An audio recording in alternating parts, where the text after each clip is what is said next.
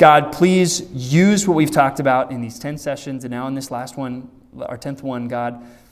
Grow our church, strengthen our church, build up our church, make it the kind of church that you want it to be. I pray it be a place where we are all growing, God. Um, from the, the leaders all the way down to the new people, God, that we are all growing, that we are all built up in love. Let that be the case. We pray in Jesus' name. Amen. Well, chapter or session 10, excuse me, is called Running a Marathon. And that's where you might feel like two, three to four hour Saturday mornings, I need a nap because it feels like I've run a marathon, right? We've talked about a lot over these past uh, couple weeks in these two mornings. We've covered a lot of topics, and I hope that you're fired up. I hope that maybe you feel even empowered and hey, there's some practical things that I want to go do that maybe that'll help me do this better than I've ever done it before. And I hope that this has a real effect on our church. That because we've spent these two mornings doing this, our church is a stronger place where more people are growing than before. I mean, I don't think anything in the world could make me happier than seeing our church being strong and healthy. Basically, I mean, if my home family and my church family are strong and healthy and seeking the Lord, I don't care what else is going on in my life, I'll be a happy man, right? That's what I want more than anything. And two possible outcomes that I'm concerned with that I want to address. Uh, based on these two mornings that, of you. One possible outcome that I'm concerned for each of you would be that you leave here on fire, which, hey, that would be a good thing. And, and, you text all of your friends encouraging things today.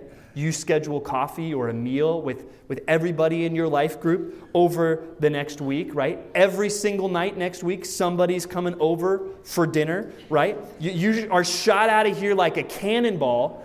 And then two weeks from now, a month from now, you look around and you're like, Things don't seem to be that different, and I'm just busier and tired, right?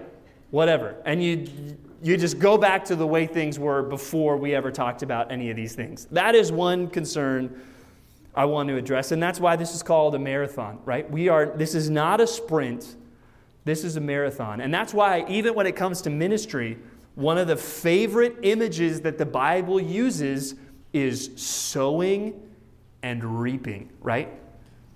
I don't care what you go sow today, you ain't reaping nothing tomorrow, right? I'm, I'm, I'm, from a strictly agricultural sense. Thankful in ministry, sometimes you do sow and there's an immediate reaping. That does happen sometimes spiritually. But again, that's probably the exception, not the rule. Sowing and reaping. Farming takes time. Sowing the plowing the soil, sowing it, and then just waiting, right? There's a lot of that involved in ministry. And if you think, hey, I'm just going to leave here today, I'm going to do some things different, and whew, it's going to be this whole new crazy world. I don't think so. But I think if we leave here today and we start doing these things and we start doing them over time, and probably even maybe this is session 11 when we get there, whenever we do, um, doing it at a sustainable pace, right? When we start doing that, what we're going to see, I think, is not like, whoa, we're going to come to church next week and be like, this is such a different place. But I think we might come to church next year and feel that way.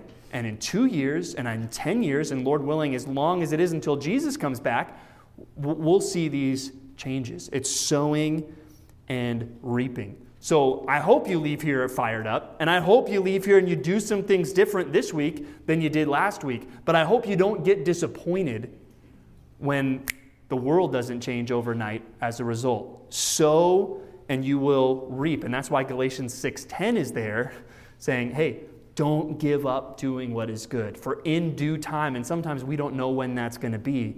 There's going to be fruit sometimes, and we'll talk about this that we can't see. Keep doing what's right.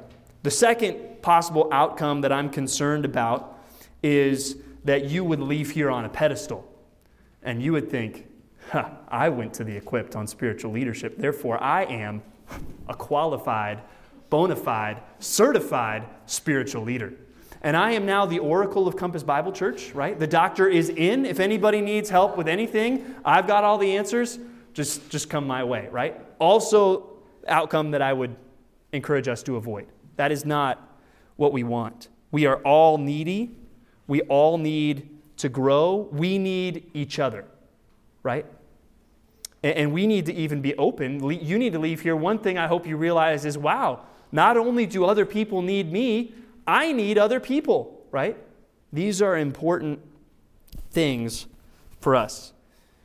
So, as we think through those things, there's three closing words that I want to give you. And for those that have been a part of kind of the team from day one at this church or even before we launched, this has become a mantra uh, to some extent for some of us. But those three words are prayer, patience, and persistence. Prayer, patience, and persistence. We want to uh, focus on these things. First, the subject of prayer. We want to give everything to God in prayer. And we need to remember what we want to see happen people growing, people getting saved, people changing, new leaders being raised up. These are humanly impossible tasks. You cannot change anybody. You can't tap into somebody's heart and punch in some code and make them different. You can't do it. We need to pray because we need to talk to the one who can do it. I, mean, you're, maybe you're dealing with somebody that's, that's not saved, right? Can you change their heart? Can you open up the eyes that are blind? No, you can't. Maybe you're, you're talking to somebody who is just kind of spiritually sluggish, right? And is not running as fast as they could. Can you reach in and change their heart and fire them up? No, you can't. We need to pray. Trying to fight for growth and change or even salvation in other people without prayer is kind of like trying to uh, fight brain cancer with a bottle of aspirin, right? It, it might relieve some of the symptoms, but it's not going to solve any of the problems. We need to talk to the master surgeon, right? To the one that can change hearts, change minds, change lives, and we need to pour our hearts out to him. Uh, another reason that prayer is important is you can't see people's hearts. I hope that's come up many times this morning, right? You're talking to somebody about whether or not they're really saved. Can you see their heart? Do you know if they're really saved or not? Lots of times the answer is no. So, what do you need to do? You need to talk to the person that does see their heart, that does know, right? You're talking to somebody about something that's going on in lives. Can you really tell what was going on in their heart when they said this or when they did that? Lots of times, no. Most of the time, no. You need to talk to the one that can. And so I hope you leave here and you consistently pray for other people. You know, especially if you're in a life group, man, be praying for those people. I, that's something I hopefully make clear with all the leaders. Hey, you need to pray regularly. Man, how much stronger would our groups be if everybody in the group was praying for everybody in the group? That's what we need. Be praying for the people that God has put you alongside consistently. Pray for them prayer. Next of the three words there is patience. Like we already talked about, change doesn't always happen overnight. Sometimes it does, praise God. But as I always said, that, I think that's the exception rather than the rule. And that's why we get back to long suffering. Like if you want to be a spiritual leader, get ready to experience frustration and to just to be okay with that, right? And to say, hey, this person isn't growing like I hope they would, or they're not getting this like I hope they would, but I'm going to live with that. And I'm going to keep loving them, and I'm going to keep taking opportunities to, to minister to them. I mean, we even used, you know, shape up as a phrase. I mean, one thing we want to avoid in most cases is a shape up or ship out kind of mentality. That's not what we want to give to other people unless there is open, unrepentant sin. All right, it's going to get to that point. But even then, it's only after we've exhausted every other option and been patient with the person and tried to work with that person. And that's where it's helpful for you to remember God's patience towards you. Remember God's patience towards you. Can't you remember you know some things maybe that it took you a little while? I mean, remember God's patience with you before you were saved. And some of you you're like, "Yikes. I can't believe I'm still alive." Right? But look how patient God was with me, and He was keeping me alive until I met Jesus Christ. And then think about God's patient with you since you've been saved. I mean, not everybody just gets, you know, complete sanctification overnight like I did when I became a Christian. No, kidding. kidding. Joke, joke, right? No, we're all still in process. And we've all been stupid as Christians, right? We've done things we look back on and said, oh man, can't believe I did that. And did God give up, uh, give up on us in that moment? No. He was patient with us. And I think this is so important for us in ministry. Last year, I was listening to an interview with a pastor who was celebrating his 50th anniversary at the same church. That's a long, long time, right? And I'm here, I'm in the first year as kind of the lead pastor at a church. So uh, my, my ears are open, right? Teach me, because you've been doing this for 50 years, I've been doing it for like 50 days.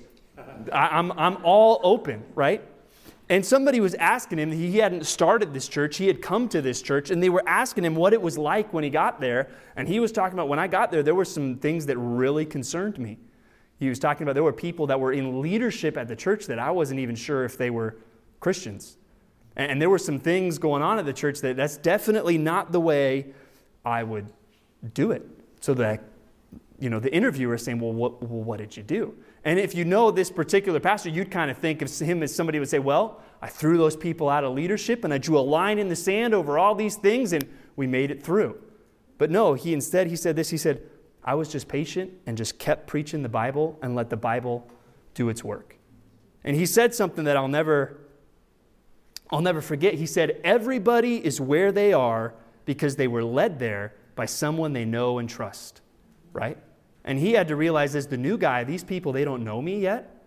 They don't trust me yet. And they might hold to some things that I think are maybe, well, some might just be different than what I would think. Some I think might not be right. But lots of times they were led there by somebody they know and trust. It might be somebody that led them to the Lord, a pastor, or somebody that they used to have. And I need to be patient and, and, and work with people over time. And I think that's a good word for us, even as still a young church, right?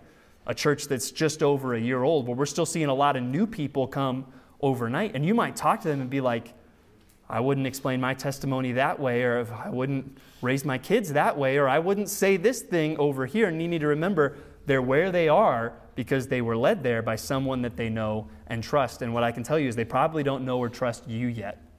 And that's why even we're doing some of this in order of they building that relationship, investing in them, getting to know them, and then as we get to know them, there's more and more opportunities to spur each other on. And maybe to have some of those conversations and remembering, hey, it's not going to be us doing the heavy lifting. It's going to be God doing the work in their hearts. From years of ministry and counseling, let me tell you, no amount of strategy or counsel can replace God putting something on somebody's heart, right? I'm reminded of that all the time where I'm just like, oh, how is this going to work out? And pff, God changes somebody's heart, and boom, there we are. And it was nothing I did, it was nothing I said, it was all God. What a beautiful thing, but let's be, let's be patient. Let's wait for Him to work. And so, what are we supposed to do while we're waiting? Well, that doesn't mean we just give up and twiddle our thumbs. That gets us to the third word persistence, right? We want to think about sowing and reaping, we want to keep on sowing. We want to keep on plowing. We want to keep on doing the best that we can do. And I want to encourage you again, you, hopefully you go out there and you do some things this week, and it might not lead to immediate results. And when it does, don't throw it all out the window. Keep doing these things. Keep encouraging other people every day over time for the long haul. Keep praying for people over the long haul. And that's where even one thing I think that's helpful even in ministry, something I've been taught over the years, this idea of run with the runners.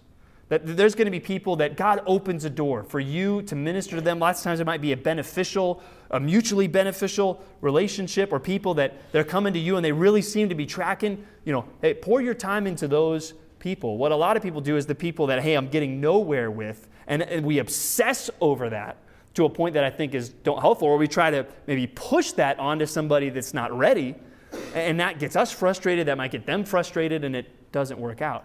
Run with the runners, those that are eager and, and willing, and we see that benefit. Give a lot of our attention there. And then, okay, well, what about the person that doesn't seem to be tracking? Forget about them? No. Without maybe making them the exclusive, you know, I'm going to pour everything into this person that doesn't seem open to it. Just be prayerful, patient, and persistent, right? That doesn't mean, hey, never talk to that person. Maybe keep trying to have those conversations, but being sensitive, hey, the door doesn't seem open yet. That doesn't mean I'm not going to come back and knock again, but I'm going to wait for that door to be open. And maybe sometimes the door gets opened a little crack. Take advantage of that without trying to knock the door over, right? Keep being persistent. With those that are tracking, hey, run with them. With those that aren't, keep being inviting towards them, keep praying for them, keep taking advantage of that. Because this isn't a sprint, it's a marathon. And really it's not it's not even a marathon. I mean, it's it's a journey. We're making a pilgrimage. Like we're on the Oregon Trail, right? And, and our church is our little wagon train, right? And we're making this journey together. And we're going to have to realize hey, some of these people that are in the wagon next to us, they're going to be there for a while. And, I want to build that relationship with them, even that's ready for the long haul. And, that's what we want to see. We want to see, we're, on a pilgrimage not to Oregon, um, thank the Lord, but a pilgrimage toward the New Jerusalem, which is a much better destination, in my opinion. Um, much better destination. And, and we're traveling together, and I hope that over these last 10 sessions, we've seen some things that'll help guide us and make us an effective team. And when we need to circle the wagons, we'll do that and we'll be unified and we'll all be going faster. We'll be making this journey better and we'll enjoy it even together a lot more when we're doing these things. And I hope that God uses these Saturday mornings that we spent to accomplish great things. But again, am I expecting to show up at church tomorrow and have it feel a lot like church last week? Yeah. But I hope as we do these things, as we sow over time, we're going to reap a benefit and we're going to reap not a chubby church, a strong church that I hope God uses to glorify Himself.